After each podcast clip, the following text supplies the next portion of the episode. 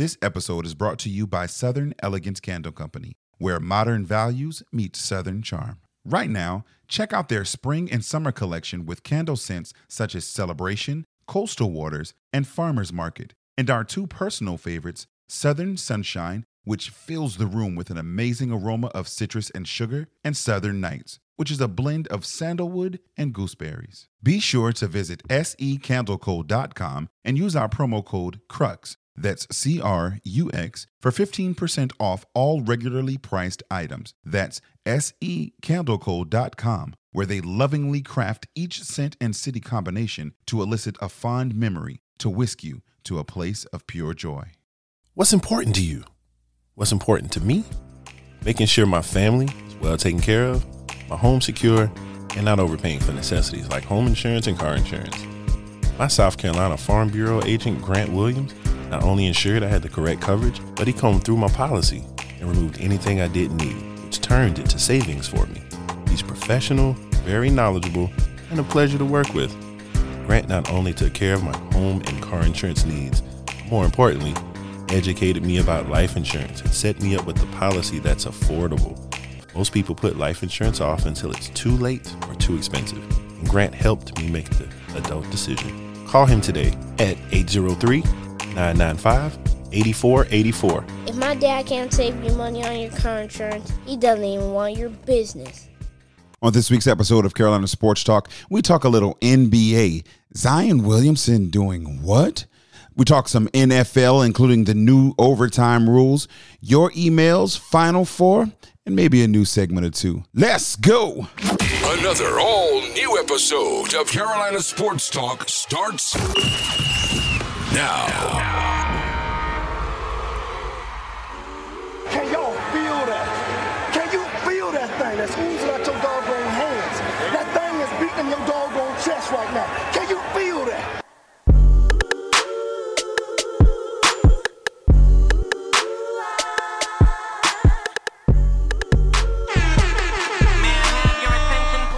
Welcome back. Welcome back to another episode of Carolina Sports Talk. It's your main man, Big Cliff. Thank you for tuning in on your favorite podcast app. Next time, tell your smart speaker, play Carolina Sports Talk.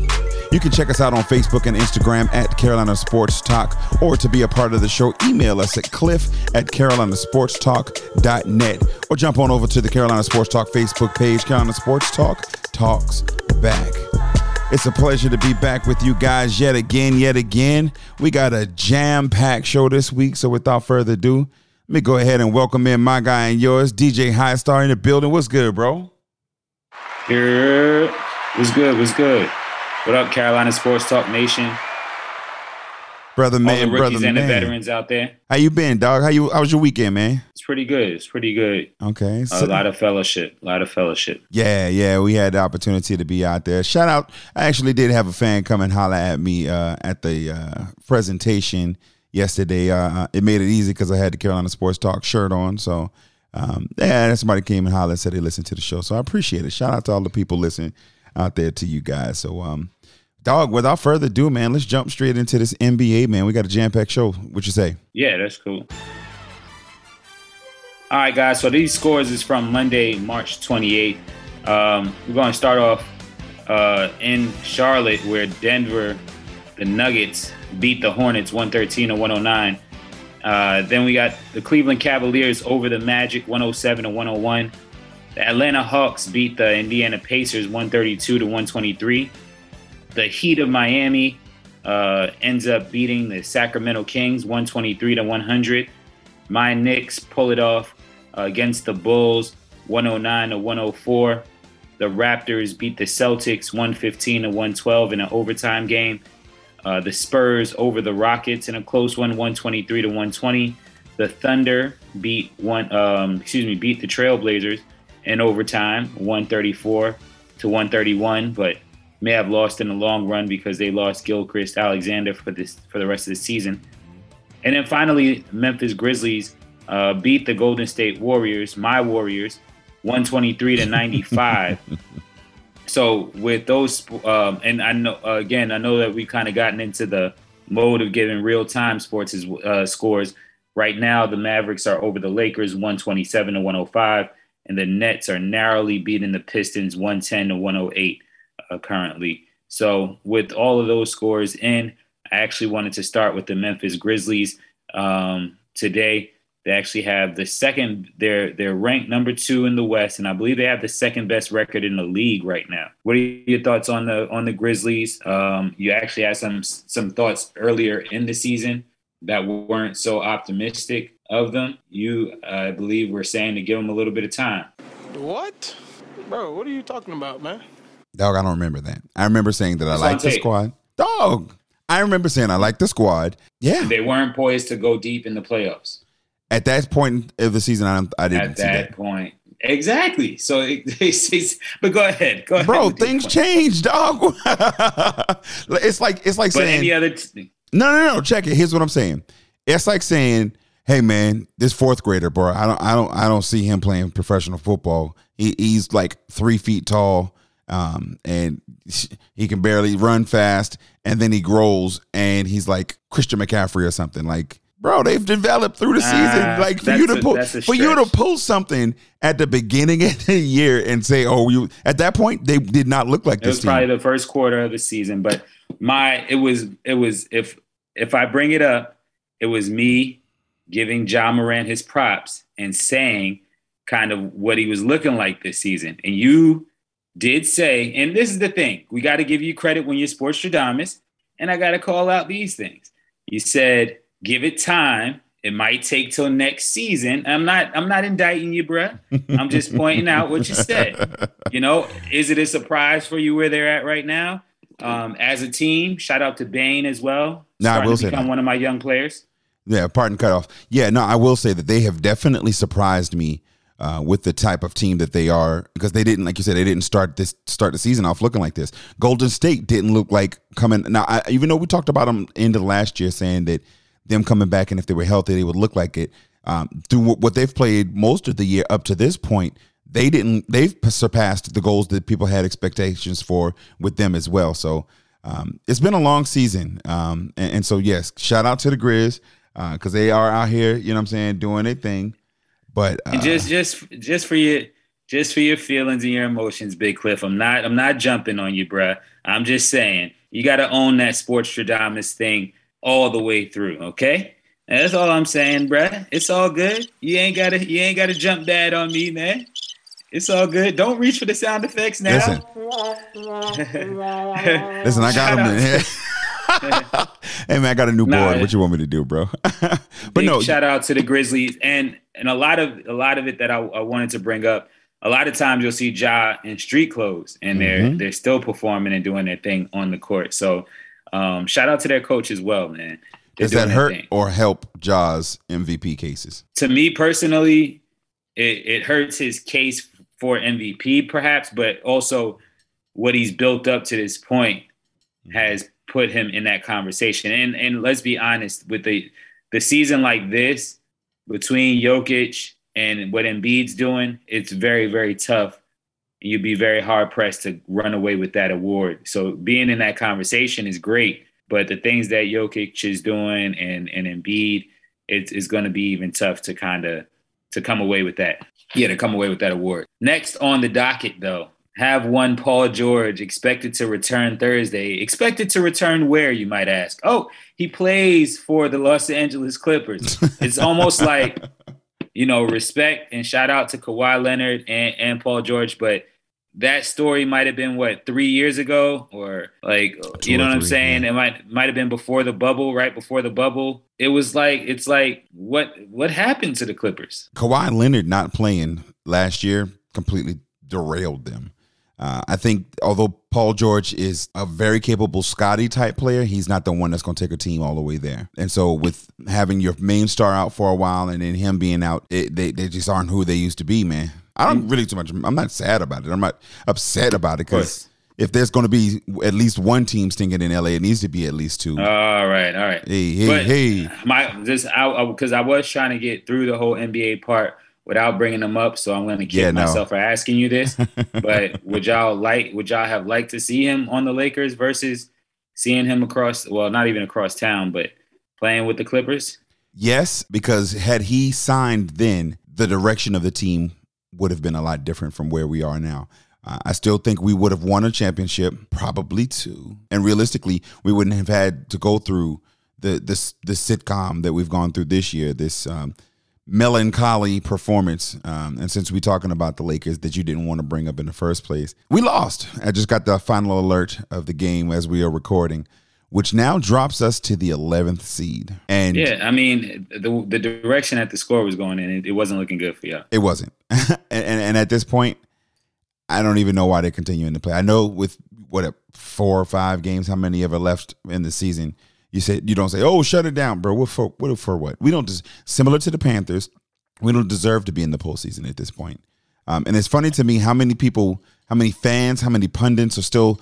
If you've got LeBron James, you've got a chance. Yo, we got a chance to get that man hurt and be trashed for next season. Let him sit down. And I know that's probably could have been a hot take, but let him sit down, deactivate. He ain't got so many more mileage on them legs, on them knees, and everything else. Um, and let's call it a wrap, man, because we're not re- we're we're not going to win a chip this year. There's not um, some magic piece that we're waiting on to come and get healthy. And, and, and, I'm saying this specifically knowing that we have a big major piece that we're waiting on to get healthy. There's not some magic piece that's going to come and fill in, and we be able to be uh, contenders with the way that the West is looking. You mentioned it. Uh, if we take a look at just the top four, the Suns, the Grizzlies, the Warriors, and the Mavericks, we can't beat them. Let's go down to the next three Jazz, Nuggets, Timberwolves. We can't beat none of them. Then we have the Clippers at the eighth spot, the Pelicans, who we just cons- consistently have lost to since CJ McCollum became a part of that squad. Um, and now the Spurs ahead of us, too. We might could beat the Spurs. But the way that this uh, whole postseason thing is set up, we would have, if we were at the 10 spot, or because there's no way mathematically, I think, for us to get to the nine. So, no, we couldn't even play them in the play in. So, no. Mm-mm. And that, ladies and gentlemen, is how you improvise a segment on a sports show. now, moving right along and trying to get past the hey, lake show. You know what? what is the lake show? Just for you. Go ahead. Go ahead, bro. So, uh, up next, though, Kyrie Irving's quote unquote homecoming with uh, the weather getting nicer and more importantly, baseball season on the horizon. Mayor Mayor Eric Adams has lifted the uh, vaccination ban on all sports athletes and entertainers in the city, allowing which would allow Kyrie Irving to play in the Barclays whenever the Nets are at home. Uh, your thoughts on this? Uh, it's about time. It's something that I think the tea leaves were on the wall. One with just the temperature of um, the country, period, let alone the sports world and, and sporting events. Um, I looked at the um, the crowd at at our presentation, the Neophyte presentation that I went to this um, this yesterday, as a matter of fact, Monday, and to see the faces in the crowd, maybe seventy percent had a mask on, and that said something where it was over a thousand people there. So that that's saying a lot. You look at these sporting hey, disclaimer. Events, I was going to say disclaimer. Our campus is a fully vaccinated campus. It is, yes. Absolutely. But then you look at the sporting events where they don't have vaccination mandates and you see an even lower percentage that's masked. It gives you a better perspective of the climate that I think the country is in right now. Folks have been ready to get through this pandemic. And I know for one, every one of us is sick of talking about, hearing about, and, and living through um, this worldwide pandemic and the coronavirus. But at the end of the day, because of that, there are a lot who are just kind of moving through and doing what they what they want to do. And all of that being said, we're at a point where there are more people who are comfortable and where we're finally fighting through this thing. So it only makes sense for that mandate to be lifted. Now, I, I'm I'm all for if the numbers begin to change, for it to be reinstated. But for with where we are now, and like I said, the climate and the temperature, I don't have a problem with it. What about you? What you feel on it?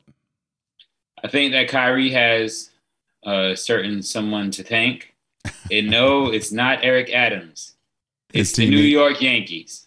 Oh, that, the boys of the summer. So absolutely, I know that we've called their sport uh, national past their time, but let's call it what it is. The Yankees and the Mets have a little bit of leverage and have a little bit of clout in New York, more so than the Nets do. And if we want to get specific with who she who he should thank, let's go ahead and put it out there. But Aaron Judge, so um, mm, there's no way that Eric Adams was going to ride through the spring having this mandate on, possibly preventing um, a player like Aaron Judge from staying off the field and keeping butts out of the seats, uh, Yankee Stadium. And they know that they still got Citi Field to pay for as well and different things. So, so they've got bills, and Kyrie and them were the uh, ancillary or the uh, consolation prize, if you will. That's a side So, door hot Kyrie- take, bro. It is. It indeed is. But I had to group it in with NBA. Um, but yeah, um, you know that that's pretty much my thoughts on it. It's a great it's a great Mm. situation, but also you know the big dollar name in town is still the Yankees and the pinstripes. So you know and baseball wasn't the same without fans. Um, I can remember as, as far I say as far back at this point, but I can remember in 2020 um, when they when they were playing baseball, and it was just like and 21 even no 21 season they had fans, but yeah, in 2020 when they had no one in any of the stadiums, it just was a completely completely different game, and so I, I think there's a lot of credence to what you're saying, and maybe the, the Nets ought to shoot out the uh, shoot a fruit basket over to the Yanks. Uh, and, and- something. exactly something get them right. So shout out to the Yankees for letting the Knicks uh, possibly contend for a championship, man. Right. Now, moving right along, um, your boy and his people uh, down there in um, in New Orleans, Beignet, Mr. Crawfish Williamson, not himself. Hey shout out to Zion. Carolina Uh, kid, but- Carolina kid. Right. So Zion Williamson or his people, one of the two, released a video of him uh, doing a between the legs dunk. hmm um and you know it was in whatever it was in like as far as street clothes or gym clothes regular gym clothes it wasn't no branded you know pelicans gear or nothing like that and then he was cleared for strangely enough one-on-one activity so like In, a, in, bizarre as well in the rehab of this this infamous infamous foot that has kept him out this entire season, uh, he did pick up a, a one-on-one game that was team sanctioned and approved by the doctors um, as the first step into his um, rehab. And then afterwards, they were like, "Well, how you feeling? You got any bounce?" And of course, the cameras came out, and in true marketing fan, fashion, essentially made a commercial, uh, like you said, trying to get to the Knicks it's to show folks, hey, listen, I'm healing, but I'm healthy. I'm still me. And this is gonna blow social media up and it's gonna blow up the internet and folks are gonna see it.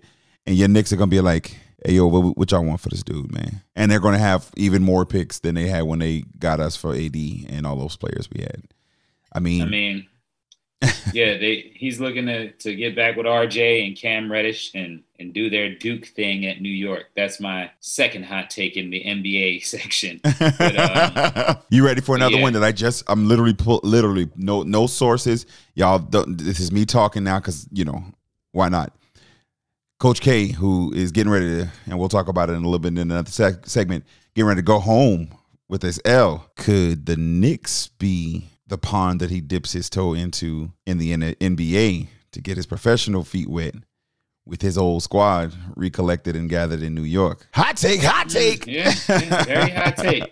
Very hot take. Listen, So- I can see it, especially like I said, the way that coach is getting ready to go out. He knows he couldn't go back to college at this point, but um, give us Steve Spurrier Yeah. type vibe and come to the pros for two, three years. Hopefully, he'd be way more successful than Steve Spurrier was. But I mean, I could see it. He's already got professional experience coaching those players with USA basketball, which would further make more sense of why he gave up those responsibilities as well. Because if if you know you're getting ready to retire from your regular job, why not hold something where it would still give you the access to the game like that? Instead, he gave up the USA basketball. Then two years later, retired from his regular job. Now he's got all this free time, enough to devote to maybe an 82 game schedule. Something to put a pin in and keep an eye on for later. Or maybe his family. Right, right. Ask Tom Brady how it works retiring for family. exactly, exactly. Says Tom Brady. So shout out to Zeppeli Zion Williamson or Yo, Uh, Zach's voodoo. you got to relax on the Carolina kid. Although I will say this, the dunk itself was not all that impressive. Aside from the athleticism of his, you know, body size getting up to go between the legs, for, but from where he jumped, I don't know if he jumped just too far, but he barely got the ball in the rim. It's because he went from McDonald's All Americans just to McDonald's. There we go. Thank you. Thank you. You know what? Matter of fact, I'll So- even give you the. studio audience. And see, that's going to wrap up the NBA for this week. I hope it entertained you guys as much as it entertained me. Listen, I'm out here cackling, bro. Pause. All right, moving forward, we'll talk a little NFL. So I don't know if you heard, bro, but uh, the Miami Dolphins have made some moves this year that, uh, or this this past week, that really kind of shook up the NFL landscape.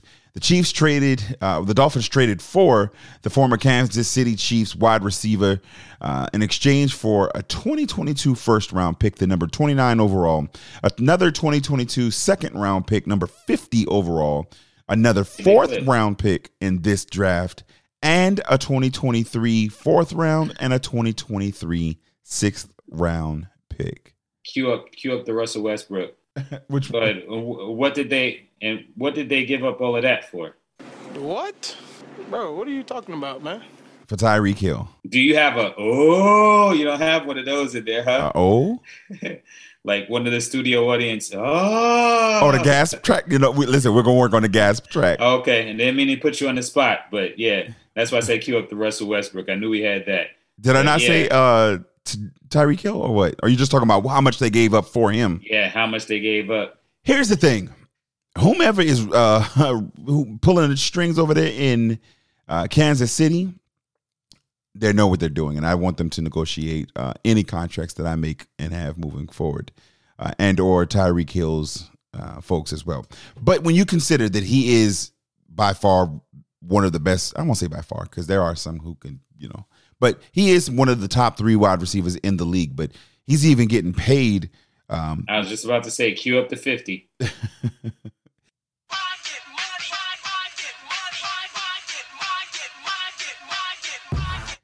not only did they pay, uh, excuse me, a high price in draft picks, but they signed Tyreek Hill to a $120 million contract for four years with $72.2 million guaranteed, bro. Do you think they they they they, they paid too much? The Miami not Dolphins. as long, not as long as the Raiders are in Las Vegas. no, they didn't. Um, it's just a, it's just a, all football or or put it like this, sports entertainment fans and fans of the business of football Mhm. understand that there was no way that KC could keep Tyreek after the move Davante Adams made to Las Vegas. Mm-hmm. Simple as that. Why? So once he got once he got his number, Tyreek was looking at Kansas City like, "What y'all about to do?" Let me get this And dollars. What they knew, what they knew they couldn't do, was meet that number. So you know what? Let's get as much as we can up up out of Miami, which they did, and Did they? proceeded to watch. I mean, as far as them, them draft picks and stuff like that, like again, you know, it was Well- able to negotiate a, a, a lot of picks, and So here's here's the reason I asked not, that. they're not paying him. Here's the reason I asked. Did they? In my opinion, I would have at least given back two of those picks and said, "Give me Jaylen Waddle." Oh, Waddle, yeah, yeah. I, I mean, I, I could see that as well.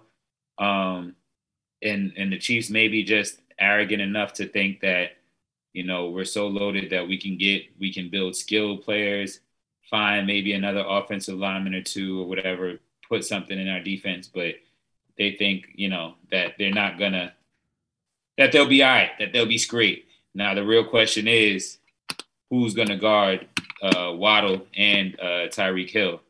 and what secondary wants to see that that duo on you know on oppose on on the opposite sides of the quarterback or whatnot running up the field. The only reason that I don't have a problem if I'm a defense is because I have no fear of Tua Tagovailoa. Absolutely. I put on social media on my personal page um, a meme that said the Miami Dolphins quarterback and wide receivers room, and it's got a picture of a fifty, maybe seventy millimeter cartridge, like a like but he shot out of a some kind of cannon, right? Um, and then it's trying to load credit that. where credit's due. Did you get you show you sent that to me? Indeed, it was part of a multi. Yeah, it was. You definitely did. Shout out to my dog. Um, but trying to put that insane arsenal into a 22 caliber pistol. Or it said uh it had a I think it had like a Porsche parked in the like carport of like a twenty thousand dollar house or whatever broken down shack looking house little or, trailer or Lam- type joint Lamborghini, yeah. Lamborghini or something like that bro it just don't so. work but so to me the money that they that the Miami Dolphins have invested in their offensive line the money that they have invested in their defense getting rid of the coach who was good but they felt wasn't good enough um, and even with now the acquisitions that they've made offensively, you've got Gesicki down there, who's an awesome tight end. Uh, you've got running backs. You've got every. You've got everything you need. This has all been similar to what we talked about with um, Coach Rhule here in Carolina. They've now provided uh, just enough rope for you to lasso in this trophy, or to hang yourself and get you up out of town. I honestly believe that they do not feel like he is the one that is going to lead them to that place. But um, I heard a hot take on um, the radio that, uh, and I, I, know hot take is the word of the week, but I heard a perspective this week on the radio that um, didn't seem that far fetched to me that I could honestly see happening. Um, that, that they were tooling for the trade and or acquisition of Tom Brady. Now I think Tom is yeah, fully focused in Tampa this this year. I started to say this week. He he's there for this week. Now I think he is focused now coming out of retirement now does several things. It allows him the opportunity to finish out this contract with Tampa Bay. And at the conclusion of this season, he is a free agent. So he doesn't need to be traded. He doesn't need to be um, to work himself out. He comes, fulfills his obligation, gives it one more chance with the uh, Tampa Bay Buccaneers. And then at the conclusion of the season, he can go wherever he wants for one last hurrah. And what better way to stick it to Bill Belichick than to drag his team two times a year in the division? I think Tom I think Tom Brady is going to be a Miami Dolphin. Well, you think you know where I think he's going or where he needs to go. Where's that? After this year. To a retirement home. Look, he goes, go ahead to a resort down there in Florida. Yeah, I'm on a roll, folks. Clearly, all night. Clearly, um, clearly. But yeah, I don't understand. He'll be Brett Favre in it by then. Um, now, granted, we know that he drinks his green juice and mm-hmm. eats at all vegan spots and, that are um, highlighted on Netflix or whatever like that. But at the same time, Tom Brady and gets you know whatever Botox done and stuff like that. But dog, it's gonna come a time, you know, these linemen ain't getting no slower, man. Mm-hmm. Look, man. Yeah, but that's listen. Tom Brady though, bit like for real. Like I feel you. I feel and, you. And as much as I don't like this man, similar to LeBron, you got to give him the respect of the specimen of an individual that he is. To say that they've played right. for as long as they have at the level that they have, and honestly, even though LeBron's body is just at this point breaking down on him, who do you think puts their body through more stress, LeBron or Tom Brady? LeBron. Easily. And that's why he is where he is. If you consider the style that Tom Brady plays, the protection, that offensive line in Miami may give up 20 sacks next season with Tua Tagovailoa in, in, in that position. Can you imagine them with Tom Brady and how smart he is? Um, it, will it, be interesting to keep an eye on and check out and see. But shout out to Tyreek, man, getting that money. Um, and like you said, it, if they can get a quarterback that can get them ball, get that ball to him, they, they're going to be something serious, something nasty to respect down there in Miami. But that takes us to our next topic. A couple of weeks ago, during the postseason, uh, early parts of the postseason in the wild card round, uh, we discussed here on the program um, the overtime rules and and their effect on the game you and I had some discussions about it, High Star, and we, we were on opposite sides of it. You said, "Oh, no, it's fine. I don't care about it." You were the old man to you know get off my lawn guy. Play defense, stop the ball. And I said, "No, we want more." Well, it appears that the owners in the NFL agree with your boy Big Cliff and felt like we needed something more. Uh, and as such, the NFL has implemented new overtime rules beginning next season, but only for the postseason. And I'm giving you a wink, like wink, wink. Uh, the rules state that both teams will play, uh, will gain one possession during the overtime. Uh, and then this is in conjunction to, or uh, as opposed to the traditional style where you get one possession to whomever wins the, to- the coin toss. If you score on that possession, you win. Excuse me. If you get a touchdown on that possession, you win. If you get a field goal, then the other team gets an opportunity um, and then from there, it's sudden death. Now, the sudden death option is still implemented after both, if no one has won after both teams have gotten their possession, then that is when they will be moving to the sudden death uh, or the new format of sudden death for that instance. Um, first, let's begin with that. What are your thoughts on the new overtime rules for the quote unquote wink? Mm-hmm. You said it's a good compromise. A good compromise. Yeah, I like it. I'm not I'm not mad at all. Um, it still has uh, remnants, or you know, it still has DNA of the older overtime rules. If you get to that point, you know, and then it also it's a win-win. It gives you guys the guys that were championing championing what you were uh, you know kind of a proponent of.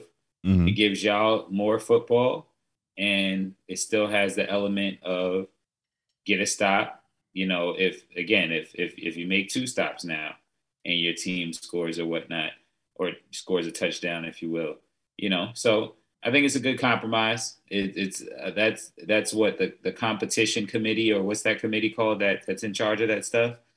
It is the competition committee, but this was a rule change actually suggested by the Philadelphia Eagles and approved by the owners. Oh owners. Yeah. Mm-hmm. So it's a I, I like you know I like it. I do too. Um, I mentioned this. I actually got a chance to to call in on air with Bart and Hahn on ESPN Radio today and talk with the fellas. Uh, Harry Douglas was sitting in for um, Bart Bart Scott. But I got on and I said, "Hey, not only am I a fan of this, and I shouted out Carolina Sports Talk again because why wouldn't I? Uh, but we also talked about, and I told him that this is just the beginning with the XFL having uh, the agreement that they do coming up next in their next season uh, to implement certain experimental rules, I fully anticipate that the XFL will implement this overtime through their regular season, which will allow the NFL the opportunity to see its benefits. It's markedly a better idea and a better product than what they are putting out there now. So I wouldn't be ex- surprised, or and I fully expect within the next three seasons for it to be implemented in the regular season as well. This is just them being the NFL, and we're being responsible and only testing it out in the most extreme situations. When it, okay, cool, you tip dipping your toe in it to see how fans gonna like it. When they see it in the XFL and we love it, they're gonna be like, "Oh, we need to bring it to our game," and it will absolutely be implemented for the regular season, bro. So don't be surprised if you see that one coming up in the future too. Indeed, indeed. Uh, you know, we've kind of forecasted this during around the Super Bowl with uh, mm-hmm. everything with The Rock and the XFL and stuff like that, and and stuff is happening at right before our eyes. So, listen, I agree. I Look, can see it. If folks want to know what's coming, they just need to listen to Carolina Sports Talk. And this is Carolina Sports Talk. Thank you for listening on your favorite podcast app. Make sure you hit us up on Facebook and Instagram. You can check us out at Carolina Sports Talk or hit us up to want to be a part of the show, Carolina Sports Talk, Cliff at carolinasportstalk.net. One more NFL topic. Um, the Carolina Panthers announced this week that they are open to the return of Cameron Jerrell Newton to the squad. Um, it almost felt like I wanted to ask you if that was a big deal or no thing, but do you feel like this is a good move for the Panthers? Like just holding on to hope and dangling the idea and the carrot of Cam Newton before the fans? Let me tell you what Cam Newton was good for last year. I'm back. Blackley. I'm glad that you know. So he he gave us the this the magic moment or the gift, the gift that, and it's a what it is is it's a work friendly gift. So as you know, I've just started a, a new gig or whatever like that from home. Um, we use like Microsoft Teams a lot. Shout out to my dog. Appreciate that. Just adding a stream of adding a stream of income um, on my on my road to to millions. But um, we have we use Microsoft Teams, and they they they because we're working from home. You know, I don't. I'm not a. I, I don't know why, but you know, people announce whenever they're going on break and, and all that stuff. There's just a lot of integrity. So like this, I already see where this is goes going. on exactly goes on break or goes on lunch or something. Then I look in the chat because it lit up and I opened it up and it's the Cam Newton gif. I'm back, and I just just He's had to give from him lunch. credit. I Yeah, had to give yeah. the credit. Like, yo, I don't want to even laugh at this, but, But you got that off. Ah. And and we're in Charlotte too. right. So Ah. everybody, yeah, yeah, yeah. It's Hey, hilarious. Shout out to that guy. I had to applause. man. Yeah, whoever did that. Yeah. so you know that that's the one thing that he provided us with was work friendly fodder with the I'm back talking uh the I'm back smack talk whenever he got into the end zone that one time. And he definitely got you excited that week. Uh And I remember, you I remember being like OD happy, and then thinking immediately this ain't gonna work. right, right, right. I mean, and again, I, I remember you you having those sentiments like, well, everybody relax, everybody calm down, and it's like You remember what you told me? Even I might have accused you of you know being Hedgie Murphy and or something like that, but and no, telling me not to. You can't tell them to relax. You can't tell these people how to. No, I, I, Yeah. I just saw it coming, bro. Yeah, yeah, yeah. Oh, you saw that coming, but Memphis No, I- see, but even that, Nah, dog, you got to even you got an attitude one. about Memphis. What if they were four years old and they grew up to be Christian McCaffrey? it's 82 games. it was six 82 years old. Listen, here's the thing, Skip. I then I told you though, bro. I said even you admitted I was right. Yes, I said at that point they were. Who knows? In time they may be. I didn't realize how long of a time, but I acknowledge that with time they Ah. could. So yet again, here I am still being right. That's what it clearly comes down to, audience. But yes, so so ultimately, I don't have no, I don't have any kind of strong opinion about this Cam Newton situation, other than, you know, who else is going to be under center, dog? Because Sam Darnold, let's get it. That's all we need. You're all I right. to get by. as long as it's not Jimmy G, right? Listen, no, absolutely not. Anybody but that dude, bro.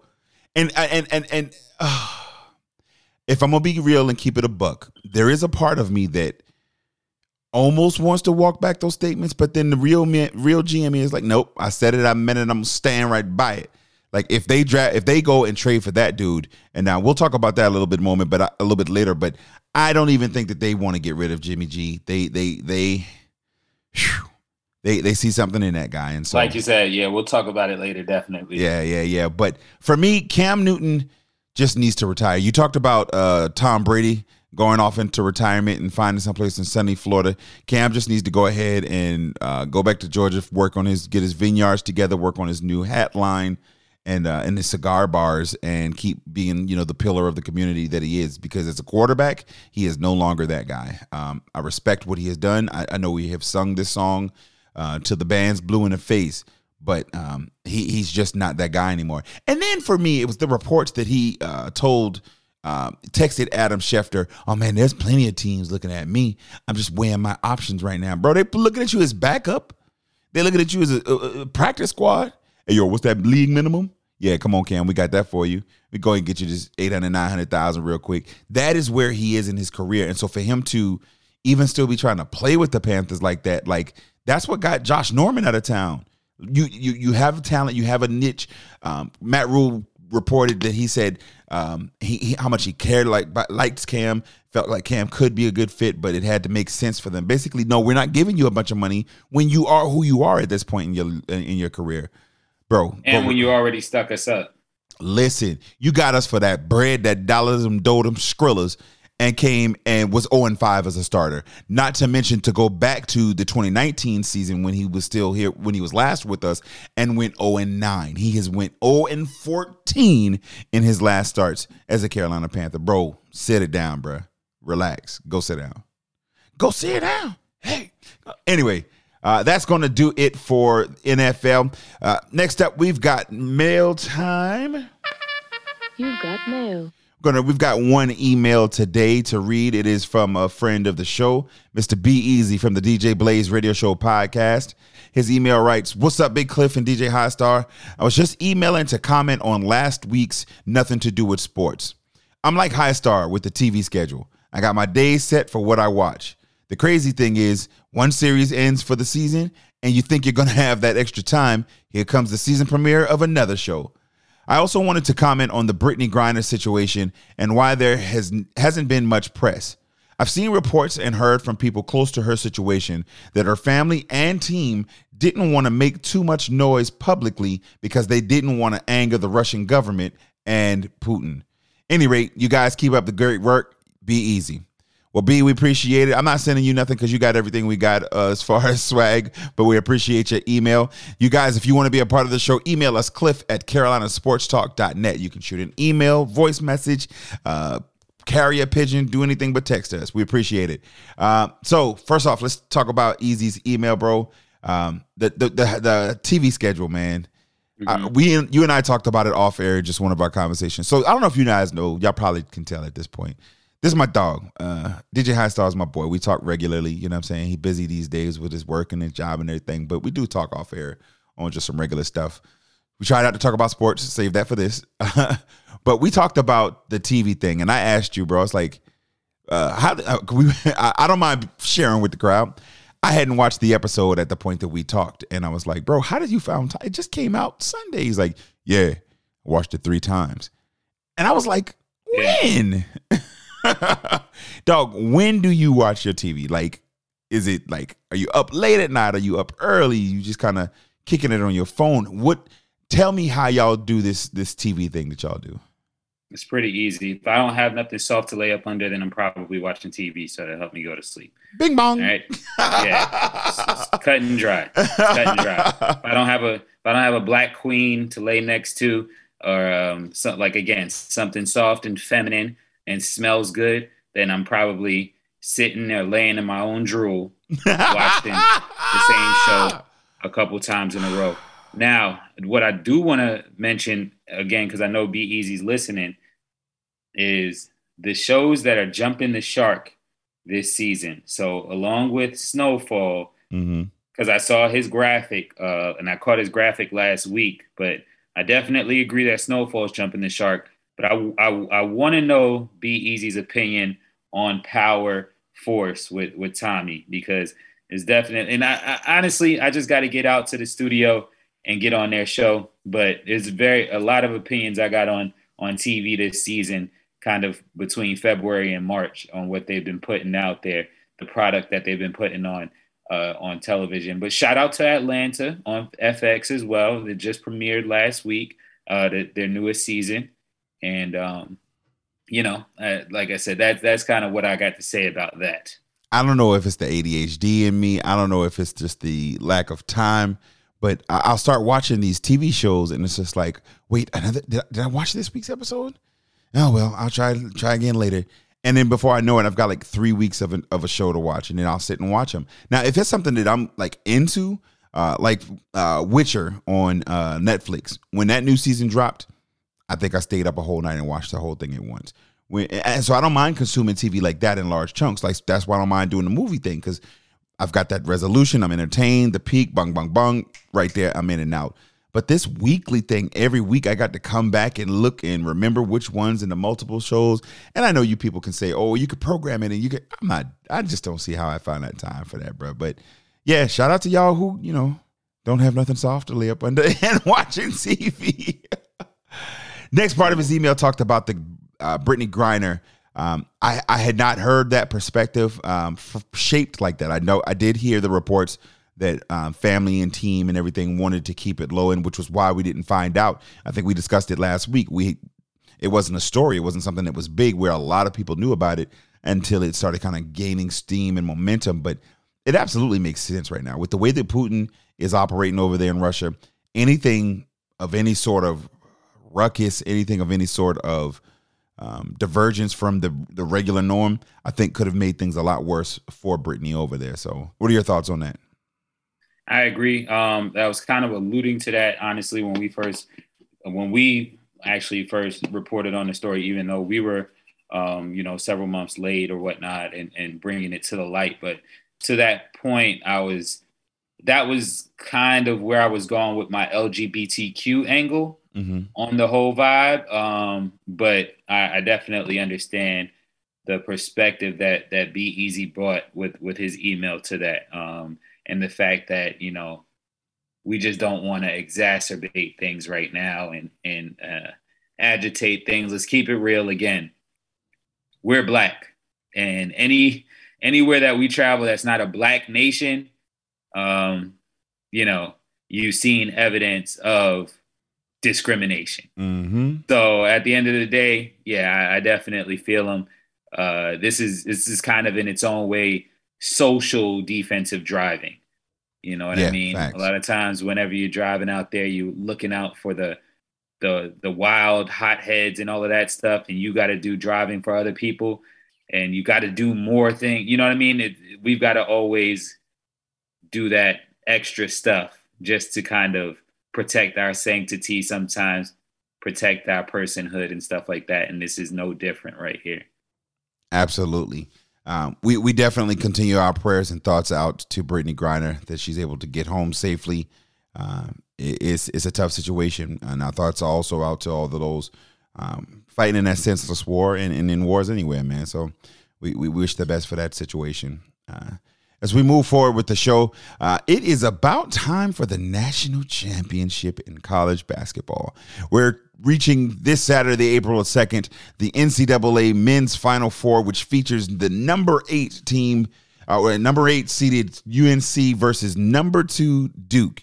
Uh, and the other matchup in the Final Four, the number one seed Kansas against the number two seed Villanova. Um, if we're going to jump in, let's start with the UNC Duke matchup. Bro, this is the first time in this history of these storied programs. First of all, um, this is a blue blooded uh, Final Four, uh, both the men's and the women's, but specifically this men's. NCAA, that you've, with these top four teams that we have here, you have four of the top five all time leading Final Four appearance teams. That's that's that's that's amazing and that's kind of dope. But I alluded and was mentioning it earlier uh, just a moment ago that this is the first time that UNC and Duke have played one another, not just in the Final Four, but in the NCAA tournament. Period.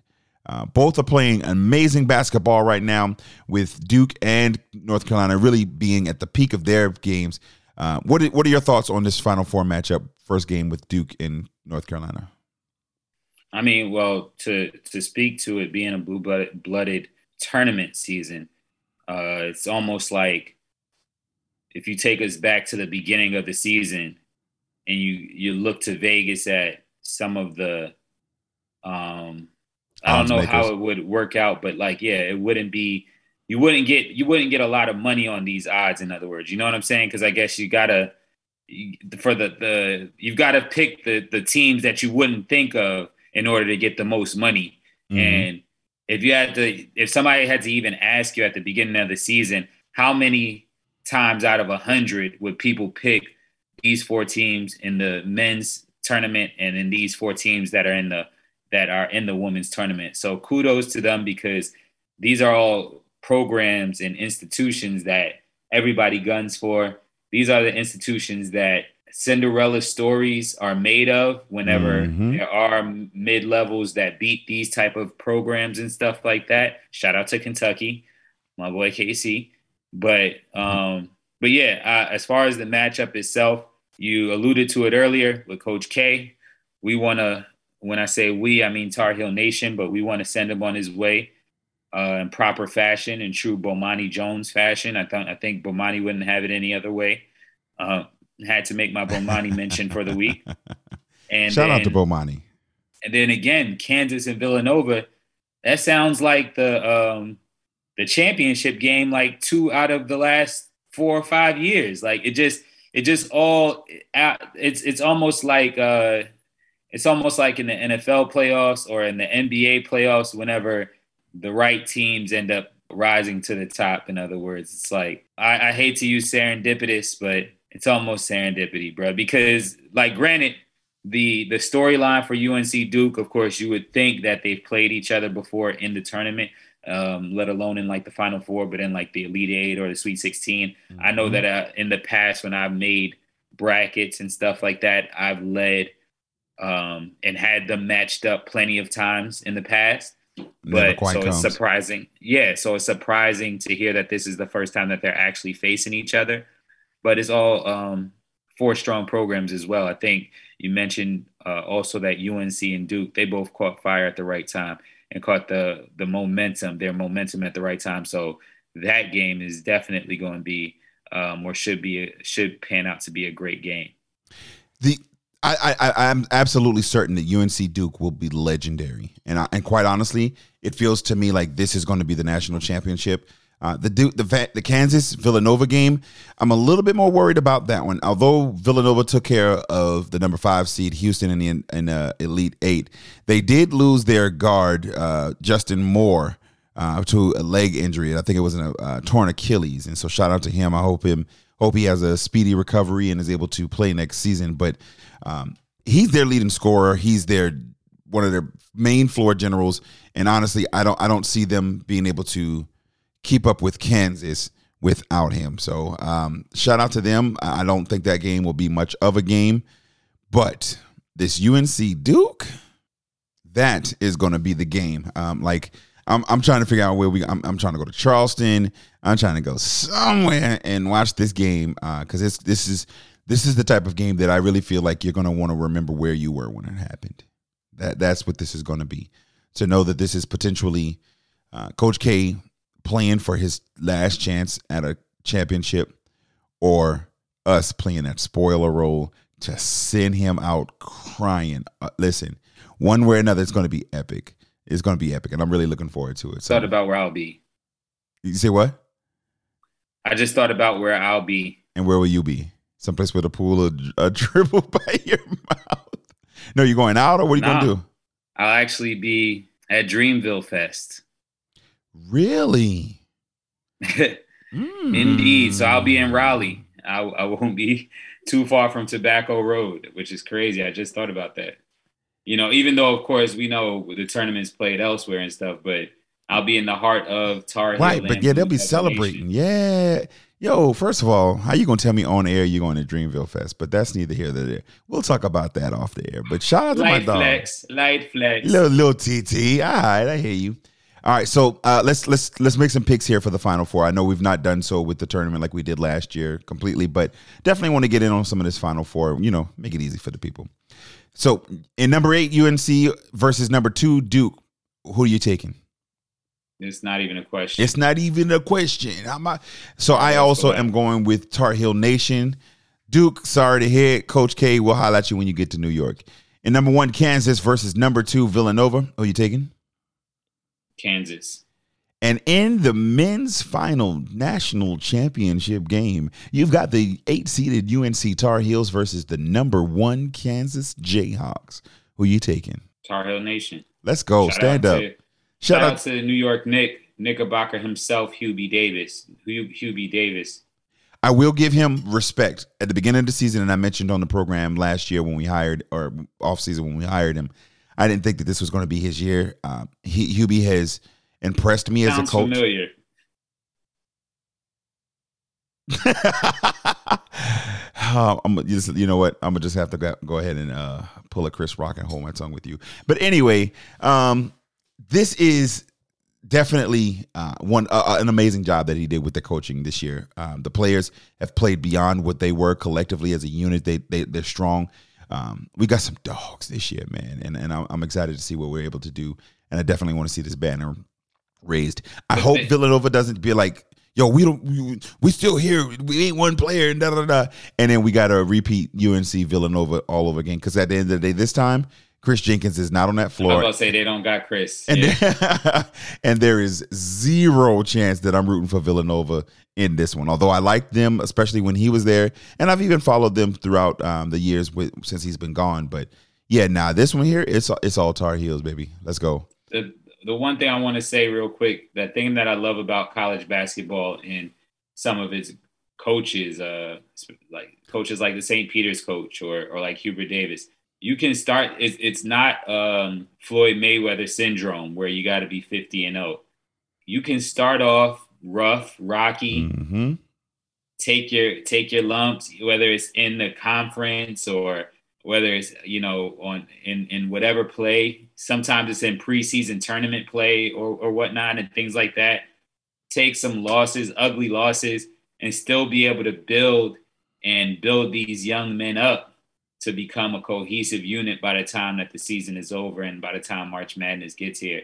So even you know around ACC tournament time, we did what we had to do. We we didn't do what we had to do rather, Mm-hmm. and we were still prepared here for the big dance. I think that speaks a lot, um, like you said, to the coaching. Absolutely, and, and, and it's it's the grit that makes up a championship D, DNA. So, it, I think it'd be be a good game, good Final Four. As we transition over to the women's side, Friday, April the first, you've got the number one seed, three of the number three of the four number one seeds advancing to the Final Four in this one.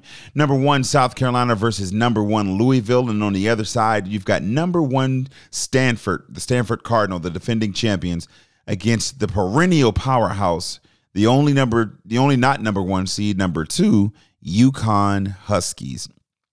In that first game, uh, who you taking? Uh, the Red hot South. Carolina, bro. South Carolina, bro. All right, let's let's cut to the chase with that one. We're not even. Not even I don't know why waste we're playing. Yes, I I really need to start sending this show to my homegirl Tracy. Shout out to Claflin University, but one of my uh, fellow classmates when I was at school, uh, one Dorothea, her and Marquita, two fellow Deltas.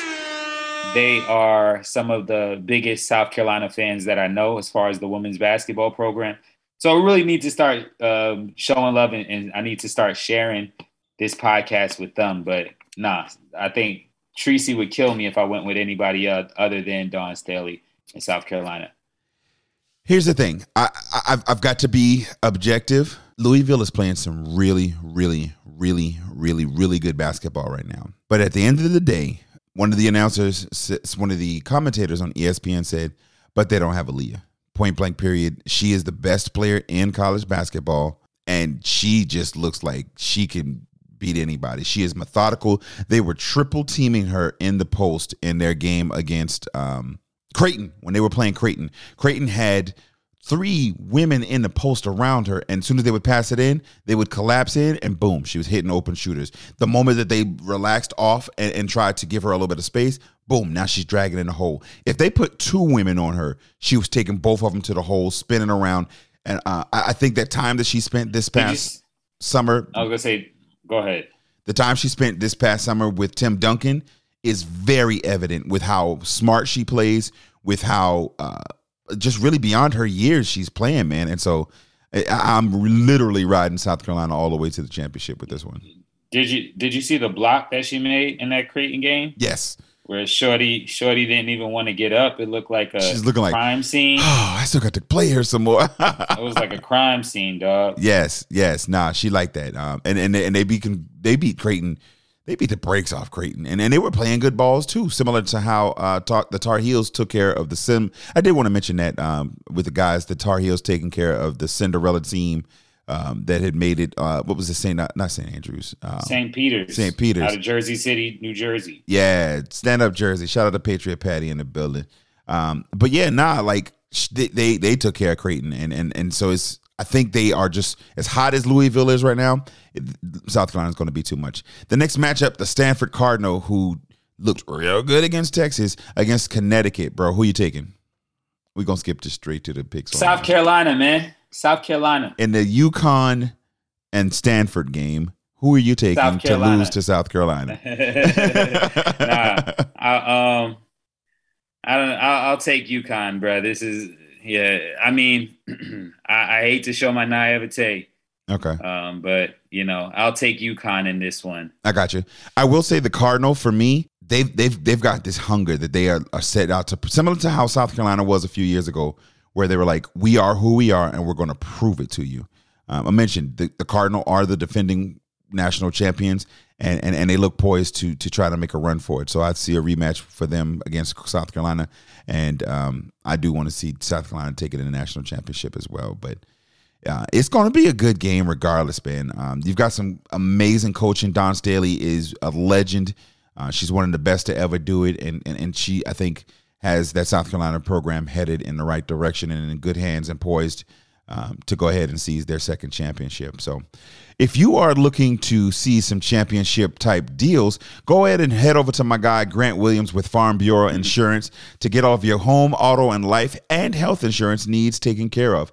Grant can take care of you with you. Give him a call. The cell phone 843 453 5257. If you mention the code Big Cliff or Carolina Sports Talk, he can go ahead and get you some extra special savings on top of that as well. Again, for all your home, auto, life, and health insurance needs, head on over to Grant Williams with Farm Bureau Insurance 843 453 5257. All right, and next up, we're going to move right along in the show. It is time for everybody's favorite segment. That's a big deal. Nah, that ain't no thing. You know what it is at this point. Big deal, no thing. We give you headlines and we tell you whether it's a big deal or not a thing. First up, Lamont Paris is now officially the head coach of the South Carolina University of South Carolina men's basketball team. Big deal or no thing? Big deal.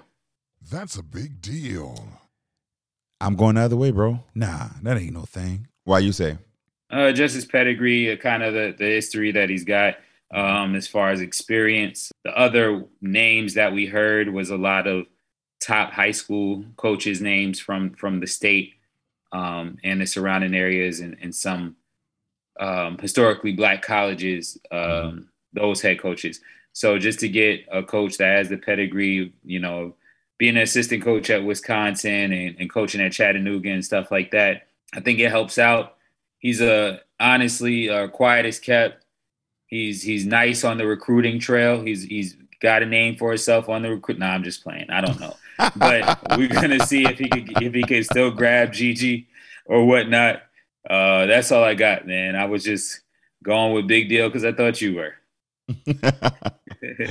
well, I didn't, and here's why. I respect what he was able to do at Chattanooga um, when he took that team over in 2017. They weren't very good, and, and so throughout his tenure each year they improved. And you know, I'm I'm I'm a big believer in building a program.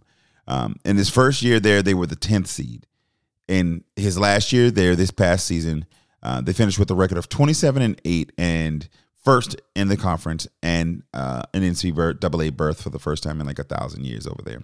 I don't know that he is a big enough name. I think with with the way that recruiting is, um, and you mentioned, I heard you make a joke about recruiting him on the trails. He is a good recruiter, and and I think that skill will to, will lend him to getting some players that may be out of his caliber to get.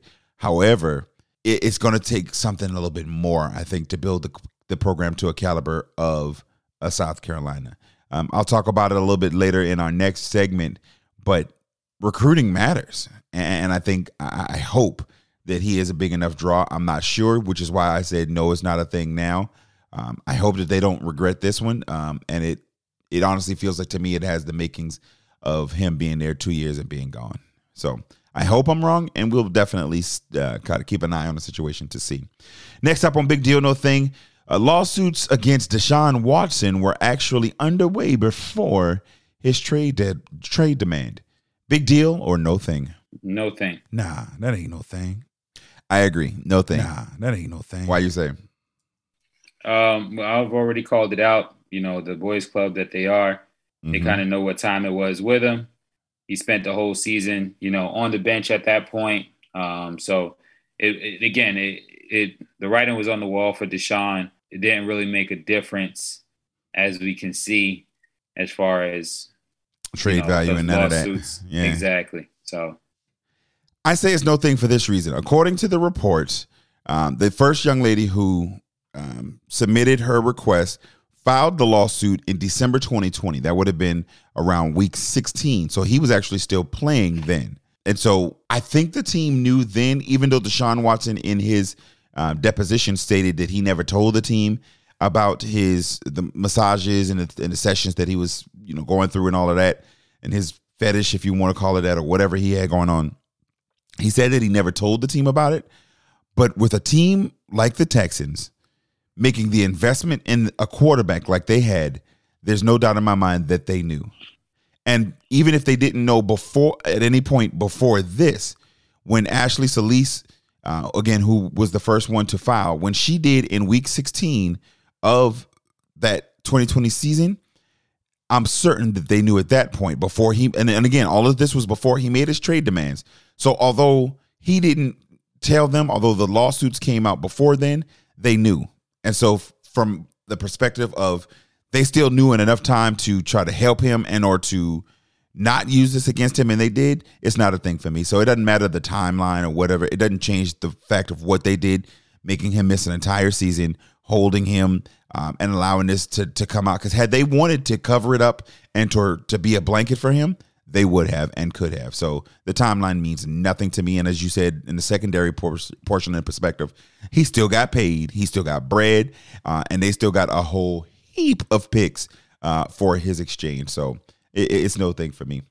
Last up on Big Deal No Thing, the city of Rock Hill, Rock Hill, as opposed to Rock Hill, who you know went to Claflin. The city of Rock Hill said it supports starting construction again on the $800 million practice facility for the Carolina Panthers located in York County. Big deal or no thing? Big deal. That's a big deal. Uh, that's a huge deal. That's a big deal. Why you say?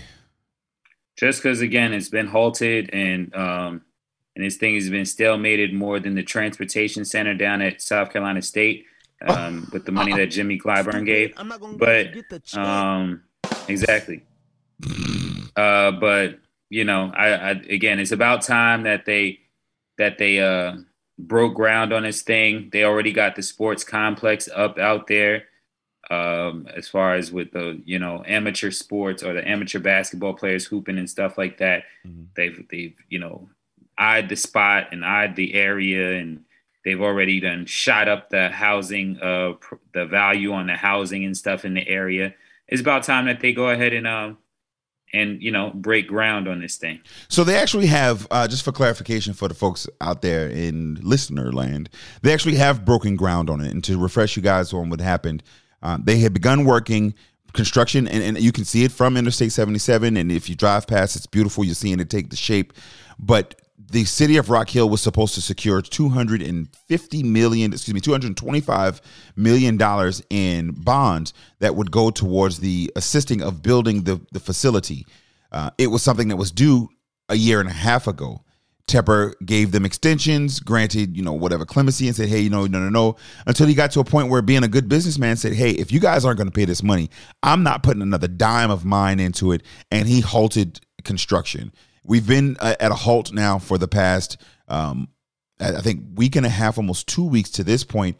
And honestly, as a fan and as just someone, as a resident of Rock Hill, it's disheartening to drive through the city and see that beautiful facility in what it could be and, and to see it just sitting there dormant and not have any product any progress towards the completion. But what the city of Rock Hill has decided to do and passed in a city council ordinance uh, this uh, this week, actually yesterday, Monday, uh, they decided to instead of trying to find that 225 million, which is now going to look like it's going to balloon to 250 million based on penalties, they have decided to present to Mr. Tepper that he pays up front the full cost of the, the remaining portion of that construction.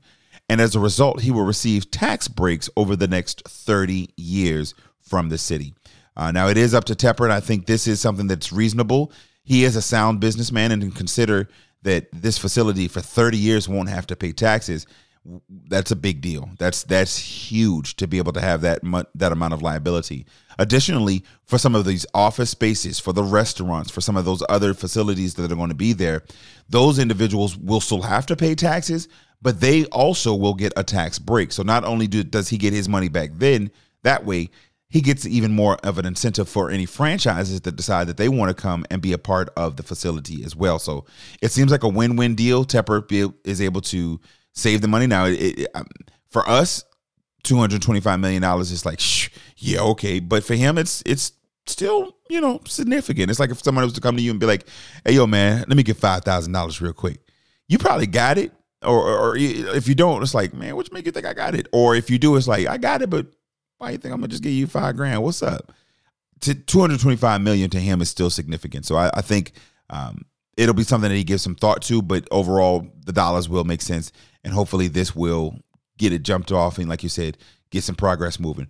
One aspect of the proposal that I that as a fan I hate, in addition to making the provisions um, for the money and the taxes and everything, the city of Rock Hill has also stated that they will extend the completion time uh, deadline for the project by two years. Currently, it's slated to be completed by 2023, but as a mean, mean and a sign of goodwill, and as they said, they quote, don't want them to be pressured to complete the masterpiece, they're going to extend it to two years to allow it to be opened in 2025. I don't want to wait that long. I can call it selfish or call it what you want, but that is one aspect of this proposal that I don't like. Hopefully, Tepper understanding the needs of the team and of his, uh, of everyone else allows um, for some adjusted timeline. Maybe if he doesn't, if he still needs time, they don't have to work quite as fast. But 2024 and a half seems a little bit easier, or 2023 and a half rather than 25. Man, what you think? Yeah, the sooner the better. definitely. So we, we we definitely want to watch that and, and, be mindful of it too. So next up on the slot, we've got a new segment for you guys, and this one is called Hot Take. Hot and, hot and so hot her, so hot and oh. So with hot takes, we're just gonna drop some hot takes on you guys each week and give you some headlines that could happen, might happen, possibly happen, or just perspectives that are hot takes from us. So first off, High Star, I'm gonna drop two. Um, I'm not gonna push any pressure on you to drop any this week. Excuse me, any more than you already have this week. Right. Um, but my hot, my first hot take of the week. Geno Geno Auriemma, the coach of the University of Connecticut Huskies female basketball team, women's basketball team, pardon me, is not one of the best coaches of all time. He just built one of the greatest recruitment tools of all time. So here's why I say that. I heard on ESPN radio, uh, Keyshawn, Jalen, no, Jay Will, and um, Max show this morning that Jay Will said Geno does not get the attention or the acknowledgement that he deserves for being one of the best coaches. And he starts spewing off all of the accolades and with the 14 straight Final Four attempt, uh, uh, and the four straight national championships and how they were so dominant for so long in the sport and this thing and the next thing. And that got me to thinking, what built that program? What allowed him to have the sustained success that he had for as long as he did? And it to me it didn't come down to x's and o's. It didn't come down to um, any decisions that he made. He simply had the best players in the country. He built a program that made winning so attractive that all of the best players in the in the world really wanted to come and play there. There was no level of competition no they were, during their runs they i mean they won like 100 plus games in a row at one point and there was just nobody that even could compete with them. If you look at what women's basketball is now with programs like Louisville, like South Carolina, like Stanford, like Texas, like Baylor, all of them have amazing, amazing talent. The Aliyah Boston's of the world were going to UConn before. He lost in recruitment and he lost his edge. He's still a good coach. He can coach really good players. Paige Bueckers is probably one of the two top players in the country right now. But he just doesn't have a squad littered with them. We saw that when she went down, they continued to lose and, and, and they dropped, I think, as low as out of the top 10 for the first time in like a thousand years. But he just doesn't have that monopoly on it. So when he built that recruitment tool of, hey, we win, everybody come to us, that's what allowed him to have some of those historic UConn teams that he had. And he's not one of the best coaches of all time. What you think? Is that a hot take or is that cold take? Yeah, no, I, I definitely feel you on that. Uh, I think that he gets enough credit. I don't know what said it was Jay Will. Mm-hmm. I don't know what he's talking about, but I think he gets a credit, his credit, and um, yeah, it's I, I definitely see see where you're coming from with that, Big Cliff. It's a great hot take. So next up on hot takes for me is the San Francisco 49ers will trade their quarterback next year. Now, it's not the quarterback that most people think.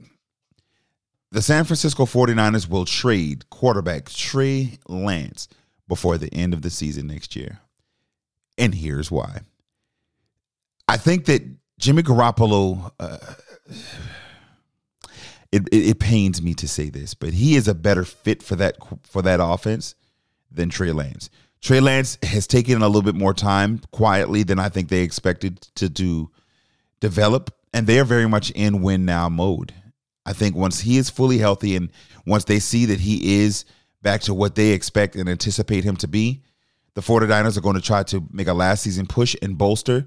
Um, I would not be surprised, depending upon what we do in the draft. If we get a quarterback in the first round, or as I anticipate us doing, trading down in the first round uh, out of the top 10 and then scooping one of those quarterbacks, then no, this won't make sense. But if we get the best available, and or like if the offensive lineman from Alabama falls to us or something, then I see us riding into the season, like I said, with the with the additions that we've made in the offseason, the Carolina Panthers, and in midseason trading for Trey Lance, and we will trade Christian McCaffrey.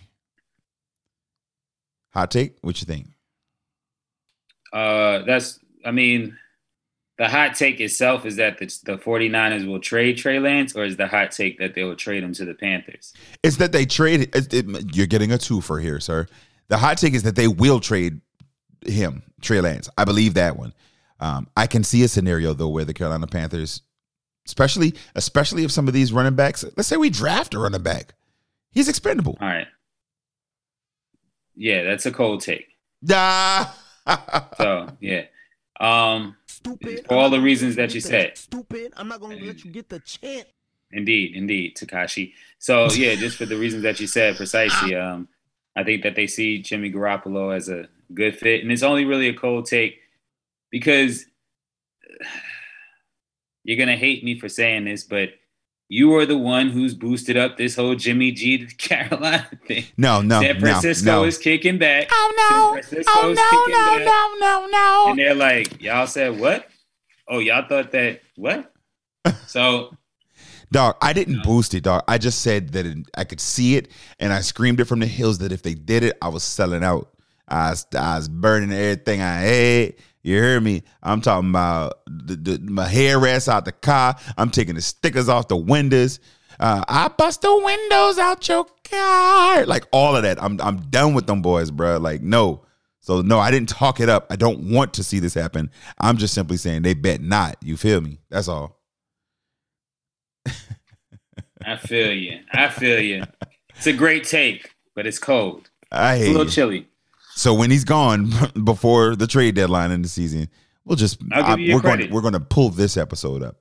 That's going to do it for hot takes. Y'all let us know what you think. If you if you've got a hot take out there that uh, is a perspective that not everybody's talking about, but you feel like we should, email the show cliff at carolinasportstalk.net and let us know what you think. Next up in our last segment for the day, nothing to do with sports. Uh, we've been highlighting and kind of discussing winning time, the rise of the Showtime Lakers special on HBO. As I now, I got to give a shout out to my dog, uh, Be Easy, for helping to get me right. Uh, he was like, you know, it's on regular HBO. I was like, what you mean? I was like, I told him it's HBO Max. Yeah, but no, it's not just Max. It's like on HBO. So like, I forgot that there are people who just regularly subscribe to HBO. Like, hey, I got cable and I got On HBO. TV, yeah. yeah. Dog, first of all, what dinosaurs did they ride in to work on, and how was What Fred? a time to be alive. Listen, and what was Fred Flintstone eating for lunch? But neither here nor there. There are some who watch it on HBO. The rest of us, Right at right after Def Comedy Jam. Exactly. Or whatever else. Sex in the City. exactly. I mean, but no, those of us who live in 2022, we watch it on HBO Max. Uh, but this week's episode was a good one. I, I, I, I liked to see the transition in that moment where it clicked. Again, spoiler alerts, we are talking about Winning Time, the new episode that came out on Sunday night. This show releases on Wednesday night. If you hadn't watched it, you might want to like pause the pause the show and go watch it now because we are about to talk about it. Uh, so the show opened up uh, with a conclu- uh, I guess concluding the plot line or the story segment from last week. Uh, you want to talk about that a little bit?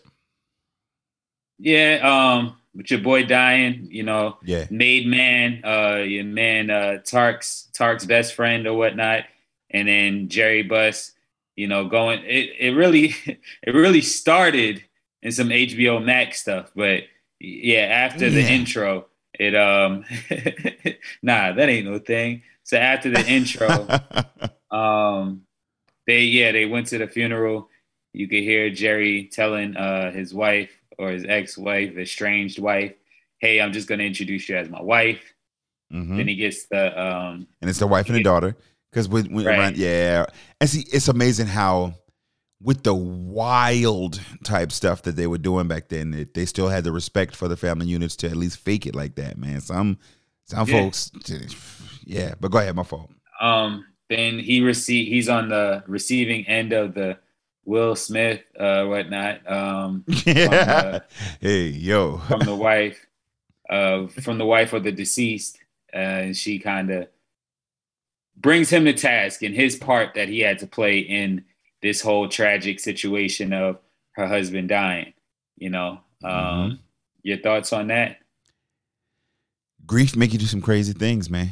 Uh, I don't see how she thought that was that man's fault, but uh, you just had to push. You can connect it. You can connect the dots, bro. Back then, at least, Bruh. especially if she knew more things than than we knew. Yeah, You can connect dots. It's just eh, like we'll talk about here in a second. The time and the place for everything, I suppose, and you know what was that? I mean, she. I think she she must have felt the phoniness from that man. Oh yeah, now knew that I can tell. Yeah, I can feel that. I can She knew that- she knew that Buss's bottom line was getting Tark and his man's out there to Cali. and it was the extent that he went to, like he, because he he was putting some sauce on it. Your man, your husband was a saint, really, bruh. Like, Right. don't everyone didn't who even knew this know him man, like that. right? Exactly. Right. Yeah. Nah. Yeah. So yeah. So then uh go on I was gonna say it continues where um they so they, you know, go ahead and hire uh Portland's assistant at the time, uh Jack McKinney. It, The Mhm. the sh- the um introduction that the audience kind of gets to him in this episode is him going for a run. Back then, when you had some of the first Nike commercials and advertisements and magazines out, just he might have been he might have been wearing a pair of ponies or something like that. But it made me also realize that old white men, when they used to run back in the day, was wearing like a lot of tennis clothing, you know, polo shirts with shorts. So, you know, I'm thinking about Duke shorts at that. absolutely. I'm thinking about bringing out the the the thigh huggers and the polo tops uh this this summer. But so his wife Bro, drives up next to him What are you talking about, bro? Don't do it. she, you never know. She um she pulls up beside him and kind of questions him about the interview. You know, he talks about the interviews, kind of skeptical about the situation.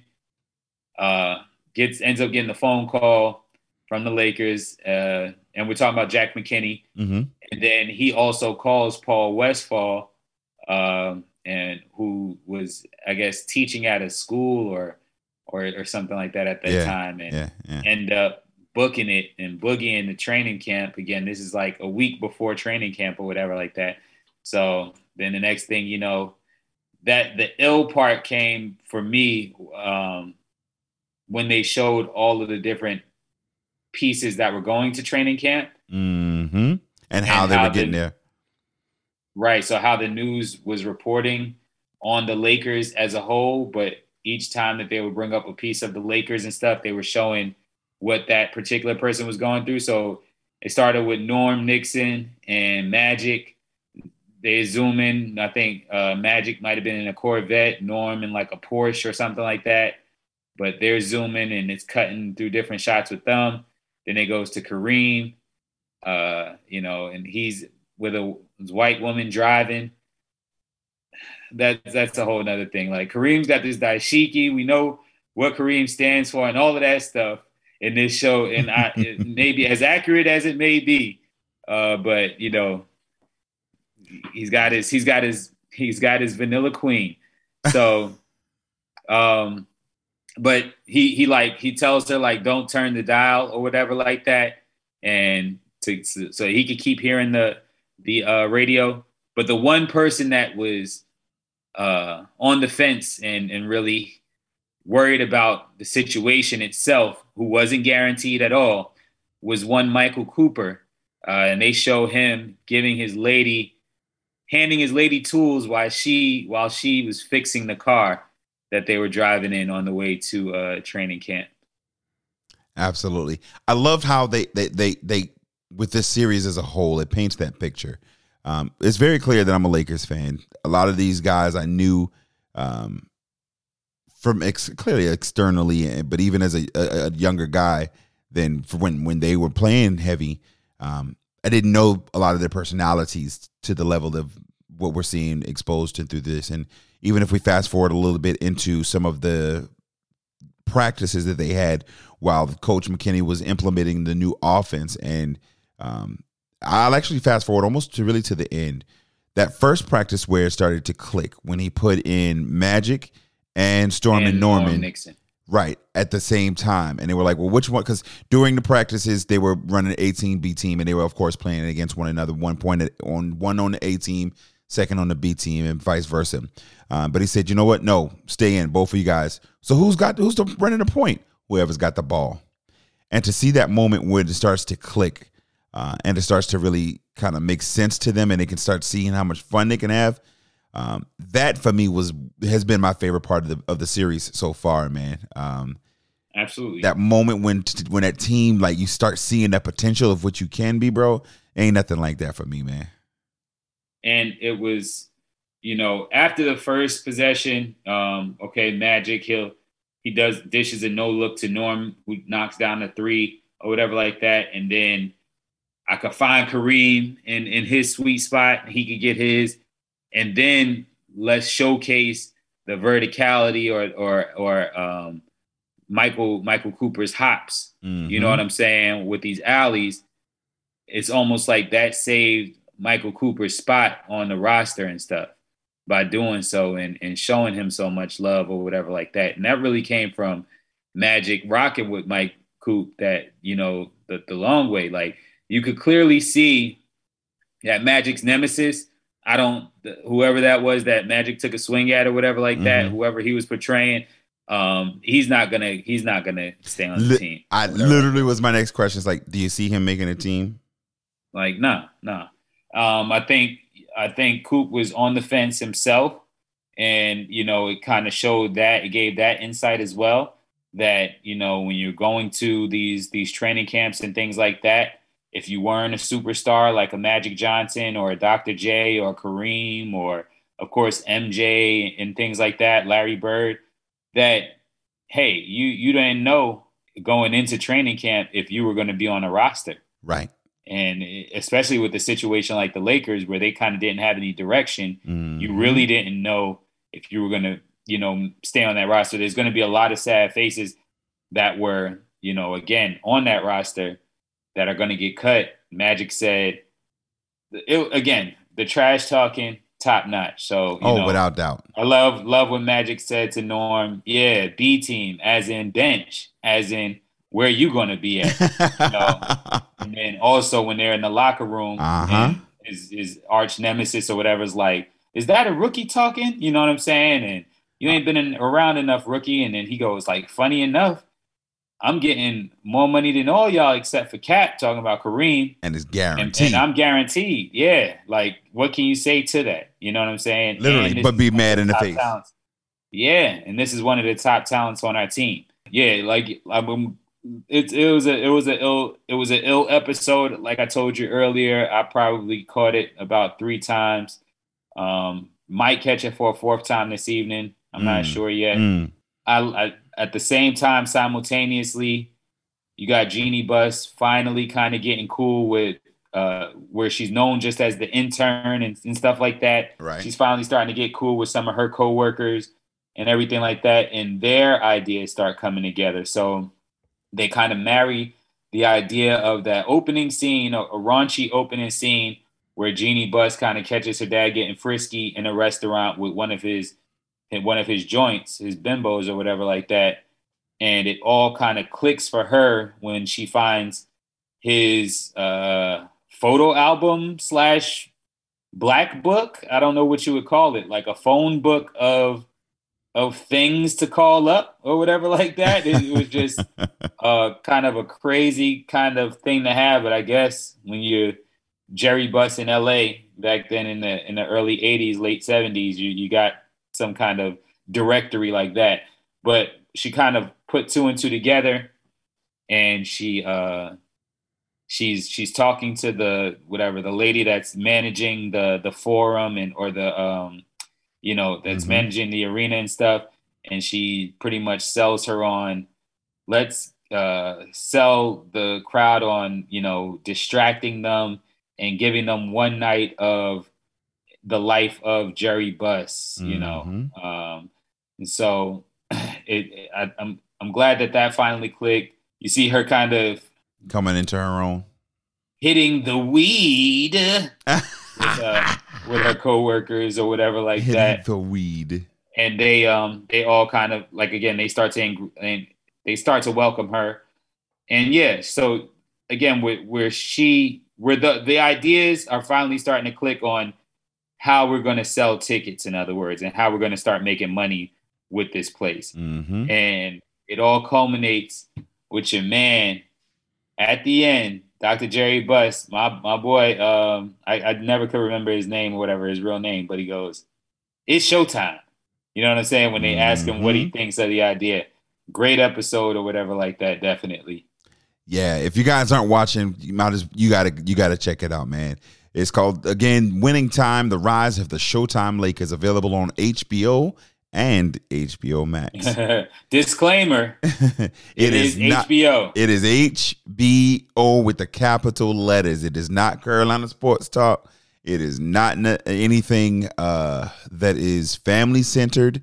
It is uh, a grown man show and a grown woman show. It's an adult theme and uh, content. So viewer discretion is advised.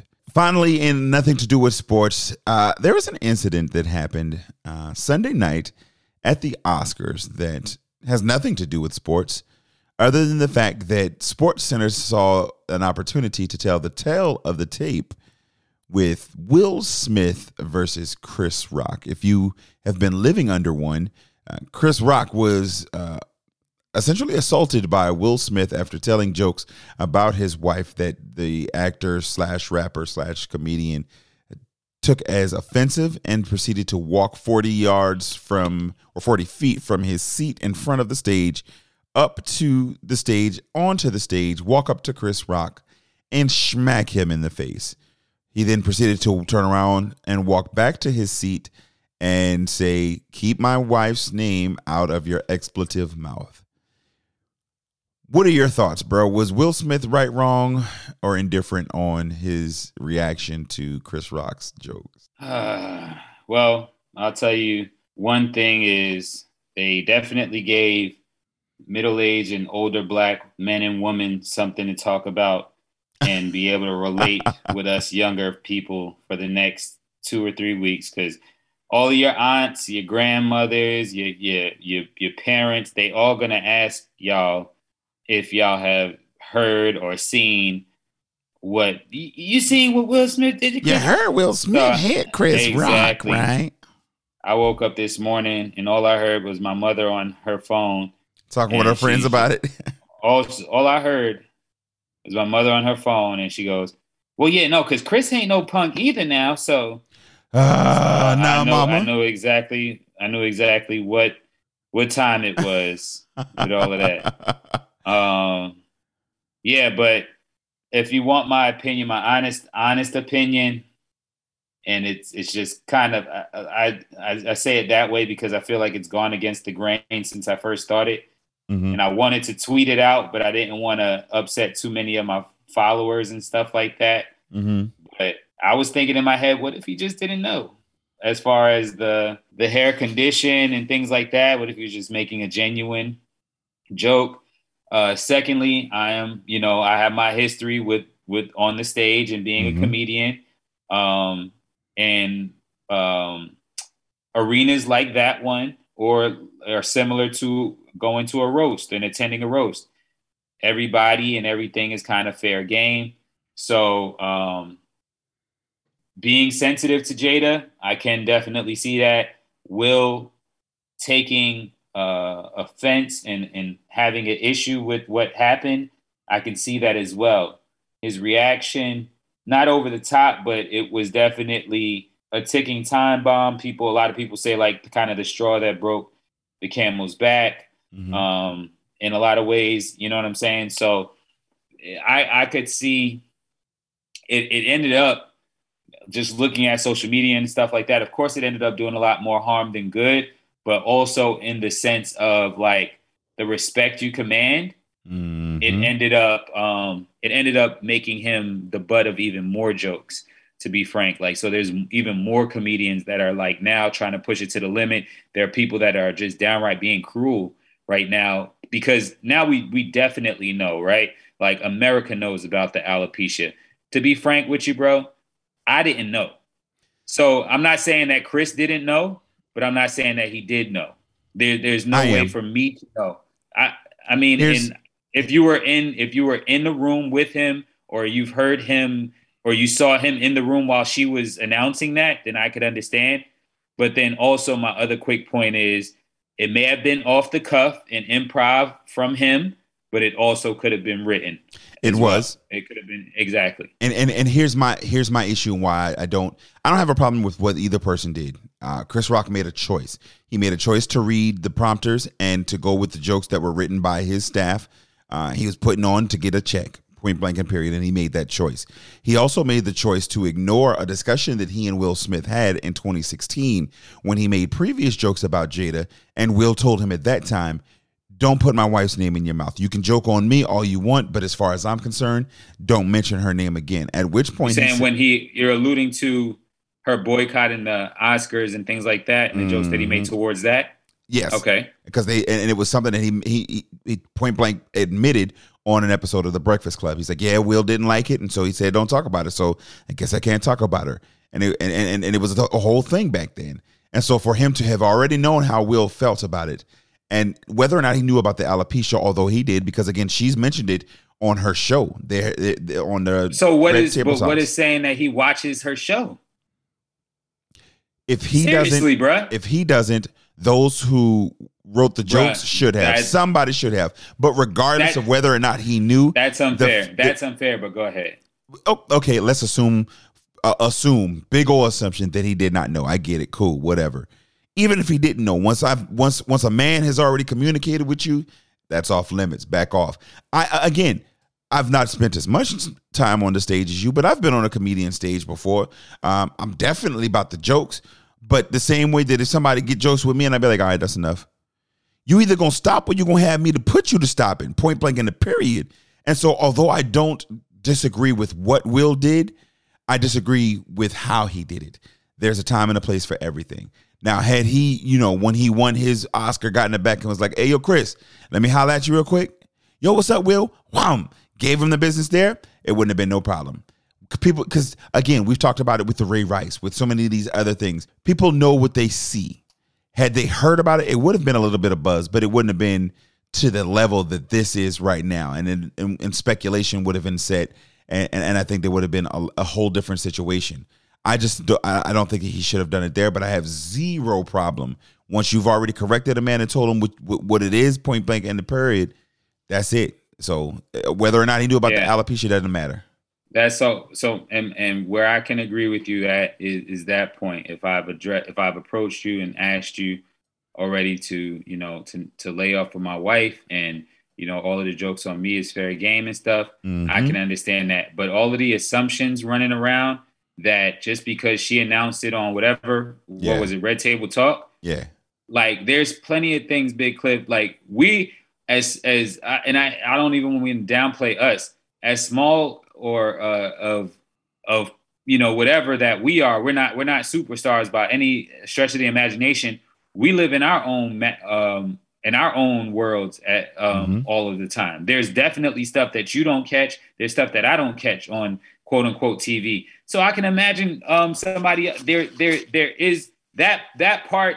There is to me there is grace for it. He could have known, but there is definitely with his genuine reaction to Will slapping him when he when he just simply when he retorted, it was a GI Jane joke, bruh.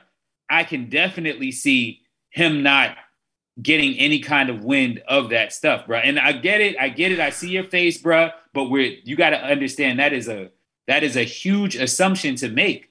That And of course he saw it because she put it out there. No, it ain't. Of course he saw nothing because she put it out there.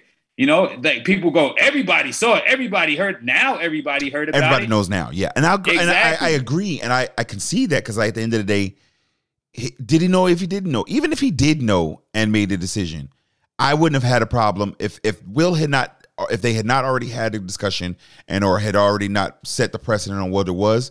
And I think we're both saying the same thing at this point. But had that partner not been of it and he still made the alopecia joke, even if he did know, it, again, it's a And comedian, what I'm- it's kind of like Well, that's why that's taboo, but at the same time, yo, it's, it's fair game. You know what I mean? So that's kind of part of the bit. Because that's even why, if you noticed, and I'm, and I'm gonna let you get to it, what you was getting ready to say.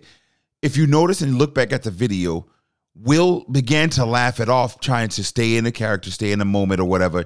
But it wasn't until he looked over and saw Jada's face, and when he saw her Right. face, but he went rushing to the stage because at the end of the day, Absolutely. no real man is going to know that something is bothering your wife. Now, again, that's why I lean so heavily on the point that he knew ahead of time, yo, I done told you to back off. Because it had he just made a joke and it bothered Will, it bothered Jada, and they not had that discussion but before, I think it wouldn't have had that same result. He would have been like, all right, move on. We're good, or he would have got Jada out of there to get to for her to get comfortable, or anything. But because now I've had this discussion with this man, this professional, this person who I've had some type of rapport with through years, and and we, I thought we were at a discussion, uh, at an, an agreement, and now you you gonna just basically spit in my face and got my wife up here upset. Nah, bro, let's go have a conversation on this real quick. So, um, Well, and what I was to say again is my my only issue with the whole thing is now it's turned into the quote unquote alopecia joke, right, where it simply was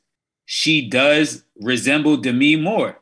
And and that like so again, if if I'm in my comedian space or comedian mind, quick jab, and uh, it, and this is in, in a naive naive comedian mindset that I don't know anything about what you just disclosed on whatever red table talk or whatever like that. And it's not a quote unquote alopecia joke. It's simply a black woman with a short haircut joke, or you know what I'm saying? The same thing if somebody's Right. bringing up a Sinead O'Connor or or doing something like that. So okay, when's G- GI Jane two coming out or, or whatever like that?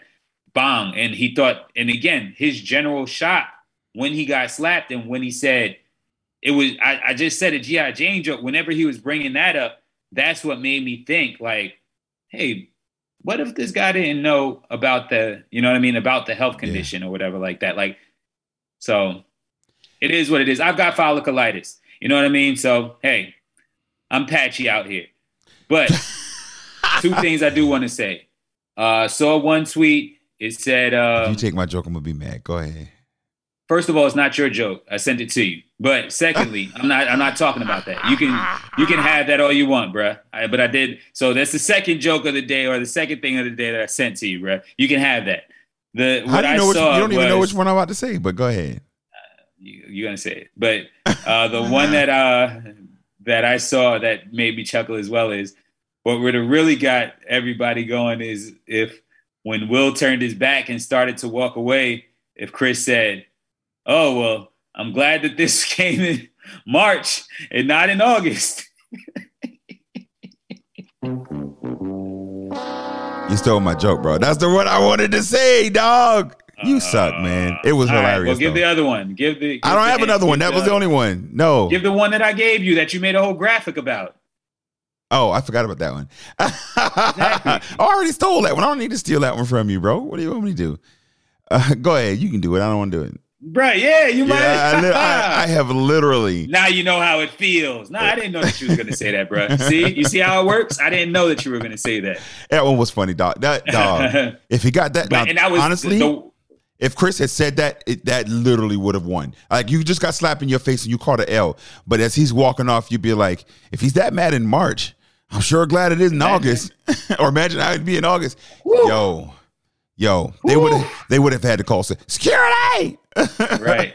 Now So I the second one would Oh, go ahead. I did see uh because they're they're listen, social media has been dragging this thing, but Um, I saw one that was talking about it, and it was like, see, what you guys fail to realize is that Demi Moore, the original star of uh, what was the movie? Uh, G.I. Jane. the original star of G.I. Jane. She cheated on her husband with a much younger man and later left him and married Ashton Kutcher. So the new sequel of the movie is now Jada leaving Will for a much younger man. See, he was messing with that man's mental and emotional side. It's like, yo, you, oh, oh my gosh, you guys be reaching. There ain't no way. Theorist Twitter. Listen, listen, Linda, dog. I, and it's uh, like at the end of the deal, at the end of the day, whether he knew not, whether he intended or not, whether he, it's done, bro. Like I'm so ready for us to move on. Like you said, everybody, you their gonna- mama and their auntie, been rocking with this thing on Right. Facebook, Instagram, Are you gonna close TikTok. with the? Are you gonna close it out and, and end it with that joke? Let's do that. I got you. And I'm, I'm gonna drop the graphic. If you got, if you don't follow me on my social, on my personal socials, I'll make sure to drop this on the Carolina Sports Talk line. Uh, not on the line because y'all hit me up on the line, Cliff at CarolinaSportsTalk.net. But what does Chris Rock have on his face? I don't know what. He has got Fresh Prince. Mm, Hi, Star. Is there anything you want to highlight at the people on the way out, man? listen, man, y'all be easy. Y'all, you know what I mean. I did also. All right, the last thing that I do want to say on this is the graphic that I sent you with uh the fist, fist, slap, fist, fist, slap, Nintendo Wii, Nintendo Wii, Chris. picture of Will, then the Chris picture, Rock, you. Oh, we, we will, we will rock you. Listen, the only one funnier than that that I saw was the remix of Men in Black, where the slap was the boom, zoom, boom, zoom, here comes the Men in Black. And it was the actual slap. All right, hold on. All right, and then I saw one that said, you know, um, now you're gonna have all of the battle rappers and the rappers out there coming up with all of these Will Smith uh, References, And Chris Rock. punchlines. Right, right. Ah, yeah, yeah. I'm gonna just let the audience chill. I might give it. I, I might give you, um, give you it to post up. But there was there was a couple there was a couple that I saw online, a couple bars or whatnot that I saw online that uh it was just disrespectful, man. Let's just say that. Listen, I ain't got nothing for him, man. We getting up out of here. We appreciate you tuning in with us this week to another episode of Carolina Sports Talk. I am your man, Big Cliff. Uh, make sure you tune in on Instagram, Facebook, and check us out at Carolina Sports Talk. You can hit us up on the Carolina Sports Talk line, Cliff at carolinasportstalk.net. Or to be a part of the show, you can also jump on the Facebook group page, Carolina Sports Talk, Talk Back. Until next week, peace.